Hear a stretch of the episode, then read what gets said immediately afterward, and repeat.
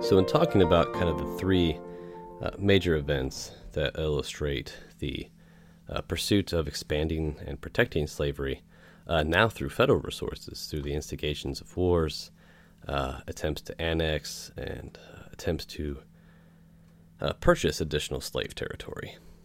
there were also a series of kind of overlapping and coinciding events throughout the antebellum period that reinforce a lot of the assertions made uh, in those episodes, and also kind of influenced uh, each uh, the arguments presented also by uh, Lincoln, uh, Henry Clay, and others, as far as their questioning of the motives and the intentions of the various Democrat administrations and the slave power more generally.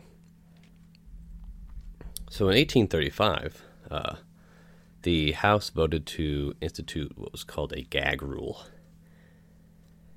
And this gag rule was uh, very specific. It prohibited the reading or the presentation or the uh, referring to a committee for any petition that was abolitionist. Uh, a similar attempt was made to pass a a like measure in the Senate, and of course that was proposed by none other than uh, John C. Calhoun. Uh, it was rejected, however, in the Senate, and so uh, he stormed out of the Senate chamber in rage. Uh, founding father John Adams, who would later uh, effectively wage war against this uh, gag rule and, and, have it overturned uh, in 1844, uh, he described it as, I quote, I hold the resolution to be a direct violation of the Constitution of the United States, the rules of the House, and the rights of my constituents the freedom of debate has been stifled in this House to a degree far beyond anything that ever has happened since the existence of the Constitution. And of course, um, John Adams is completely correct in this. Uh, what he's explaining here is that uh, the gag rule amounts to an infringement on the First Amendment because these uh, abolitionist petitions are the words of the citizens.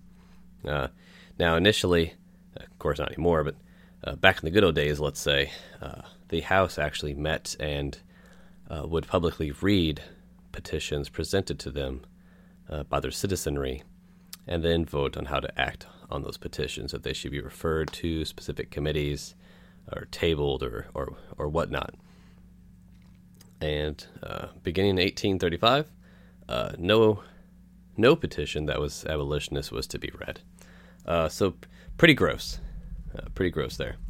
Uh, one of the really interesting instances uh, also began around 1835, although it extended out uh, further, uh, and it reflects on the insistence by the slave power kind of aristocracy to control information and to encourage ignorance, not only in slaves uh, but also really in, in all Southerners, especially the overwhelming majority of uh, free uh, white people uh, who seldom owned slaves themselves, uh, but they had to be kept uh, stirred up through emotive appeals to to passion in order to maintain kind of the, the political dominance of the slave-holding class. And to this end, Democrat President Andrew Jackson he uh, appointed a fellow Democrat apparatchik, a man named Amos uh, Kendall.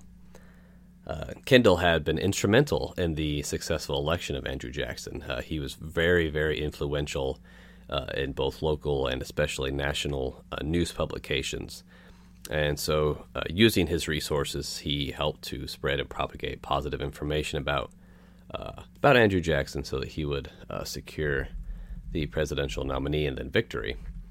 Uh, and Kendall was a member of the uh, the kind of so-called kitchen cabinet, which was an unofficial group uh, that effectively governed uh, policy-making decisions.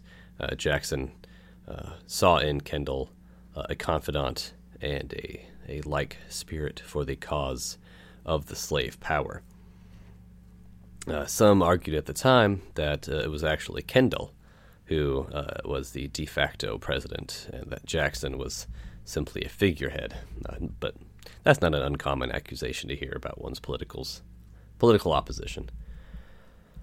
But where it gets uh, illegal and unconstitutional, of course, uh, is that under Kendall, uh, with the approval and instruction by Andrew Jackson, uh, Southern postmasters and also postmasters in New York, Uh, they either did not send or they would pilfer uh, any mail that was quote unquote inflammatory in nature. Uh, and anything then that they categorized as inflammatory would be quarantined. and then I guess presumably after enough was acquired, they would have riots or burnings uh, to destroy all of this inflammatory uh, literature, which was, of course, as I'm, as you already are rightfully assuming, was anything that was opposed to slavery. Uh, so we had our own uh, Southern Fahrenheit 451 as a governing policy of the Democratic administration uh, through the federal government uh, and through federal postmasters who stepped in line. Uh, and this really is not even a uh, a conspiracy theory. Jackson and Kendall write about this rather openly to one another. Um, a particular event uh, was the Charleston riot, for example, uh, where Southerners burned huge swaths of anti-slavery literature, uh, which also sometimes included books, by the way. So, like Uncle Tom's Cabin. Um, or other just actually rather brilliant books that I coincidentally uh, reference and cite uh, in the uh, first and second volumes of the 1787 Project. Uh, and they burned uh, these alongside effigies of abolitionists. So they were already deeply conditioned to associate, uh, I guess, what back then would have been misinformation, though it wasn't, uh, with abolitionism in general as being kind of a, a negative force. Uh, Kendall was rebuked by uh, Northern Whigs, and that would eventually be Republicans, for these actions. And he and Jackson both simply expressed, hey, you know, yeah, sure, we have constitutional things we're supposed to do, and we have the law or whatever, uh, but slavery is far more important and we have a duty to our states that supersedes the Constitution. So it just really echoes uh, the state nullification arguments, uh, even though Jackson himself uh, was adamantly opposed to uh, state nullification. Uh, but apparently, he was not opposed to federal postage nullification. And in fact, Jackson referred to abolitionists as wicked monsters. Uh, he wrote to Kendall uh, who uh, to affirm his support for the numerous uh, actions, either refusing to to send uh, abolitionist literature, or if it was received in the South, for just simply burning it, throwing away, destroying it, what have you. He wrote, and I quote. I have read with sorrow and regret that such men, he's referring to abolitionists, live in our happy country. I might have said monsters, as to be guilty of the attempt to stir up amongst the South the horrors of a servile war. Could they be reached, they ought to be made to atone for this wicked attempt with their lives. But we are the instruments of and executors, or executors, excuse me, of the law. We have no power to prohibit anything from being transported in the mail that is authorized by the law.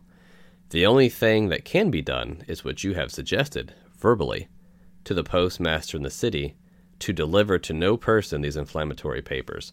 So this is the uh, President of the United States saying that abolitionist, uh, if he had his way, uh, would be killed for daring to send uh, abolitionist literature. It's a capital offense in his mind. Um, and what's particularly interesting is uh, in the letter he's saying, yeah, you know, we're required by law to do this or that or or the other. But you know that thing we talked about, wink, wink just keep doing that thing.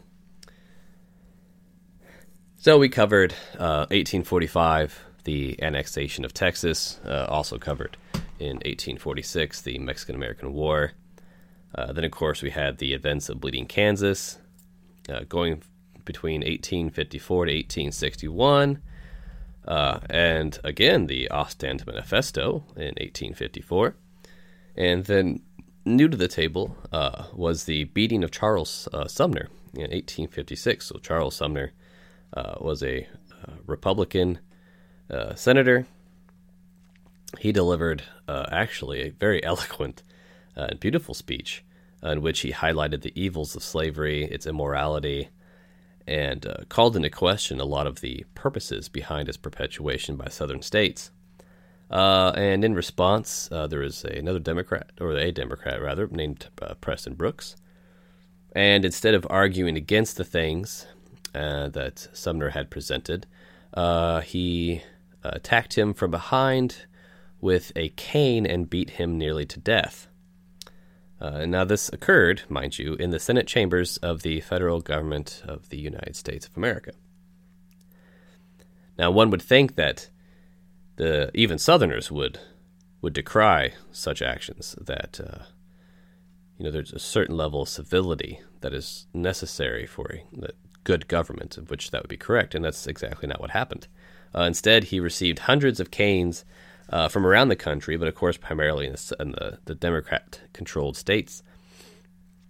And uh, it actually kind of coined a little hit phrase of sorts. Uh, hit him again was inscribed on some of the canes, and this became kind of a uh, kind of a boisterous cry for Democrats. Uh, the hit him again phrase would uh, emerge later on in debates between Abraham Lincoln and Stephen Douglas as well. Anytime Douglas said something that the crowd felt was uh, particularly poignant, they'd say, hit him again. And so that kind of became like a Southern rallying cry, uh, which is pretty reflective, I think, of, of, of, the overall social temperature of the time. Uh, eventually, uh, Brooks did resign. He offered an apology that wasn't an apology. Uh, and ironically explained that, yes, I had to uh, attack him randomly and with the element of surprise and with a weapon uh, because otherwise he would have just crushed me with his hands because he was much larger and stronger uh, than the little little angry man in uh, Preston Brooks. Uh, also in 1856, uh, we have uh, this thing called filibustering. Now we we understand that as a Senate procedure, um, but it was actually a phrase that applied to the use of, of private mercenary groups attempting to overthrow governments in Latin America uh, to institute uh, slave uh, governments, which sounds terrible. Uh, but these uh, attempts received the recognition and attribution of the Democrat National Committee and sometimes funding as well. and this was this manifested itself especially after all attempts to attain Cuba were defeated. The Ostend Manifesto was made public, and that uh, you know, as they say, the cleansing light of the sun chases away all shadows. Uh, so Pierce, uh, still President Pierce, uh, and the Democrat National Committee extended official recognition uh, to the Nicaraguan regime of William Walker. he was a filibuster, and he had just, or he had entered through or into Nicaragua and instituted a slave aristocracy like the South, or at least was attempting to do so. Uh, and this was not an isolated event, uh, but it was uh, one of the more high profile ones. Again, the purpose of filibustering was to acquire slave uh, territory, slave states. Uh, ultimately, though, Walker was uh, was deposed and defeated. in fact, his position was so assured that Democrat uh, newspapers and politicians were uh, saying that they could not wait to vote for uh, or to elect Walker as the uh, first senator from the state of Nicaragua. So that, that tells you exactly what the purposes were. Uh, you invade, you overthrow, you institute a, a, a pro slavery regime, and then you operate through the Democrat controlled uh, federal government to become uh, to be adopted as a state, and as a consequence, expand uh, the representative power of slave states, and presumably to repeat that process again. Uh, so he was defeated. He did return to the states for a brief period, uh, but then he decided to return to Latin America and again try to filibuster. Uh, this time, though, he lost and was executed. Uh, which of course was uh, much to the uh, mourning of Southern slavers. He was eulogized in just the most glowing terms you can imagine.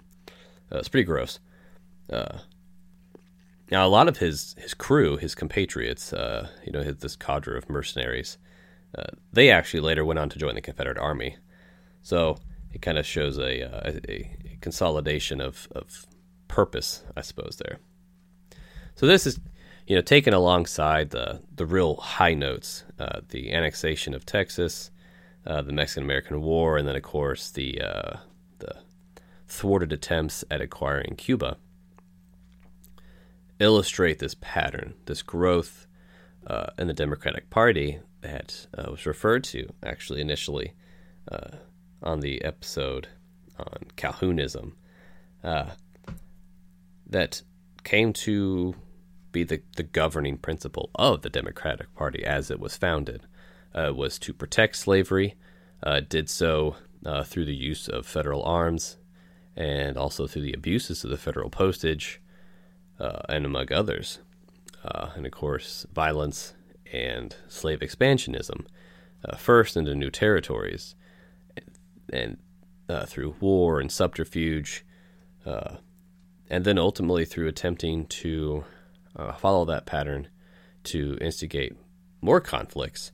And then when that came to light, uh, they uh, began to endorse and encourage and support attempts made by private actors to do so as kind of a two step process, uh, hiring, essentially funding private military groups to try and overthrow and create uh, slave, pro slavery regimes that would later uh, become states. Uh, so this really uh, brings us to kind of a, a clear uh, elucidation of the Democrat Party in the antebellum era, leading up to the Civil War. and you notice a recurring theme of the fears of slave insurrections, and chief among these um, was the Haitian Revolution, uh, which can also justly be called uh, the Haitian Genocide, uh, which will be the subject of the next episode and probably uh, one of the lengthier ones, uh, and probably and definitely one of the more uh, disturbing. Uh, but it is vital to understand in the context of American history the effects of the Haitian Revolution on the domestic policies of the United States uh, and the uh, looming fear of a Haitian styled slave insurrection in the southern states.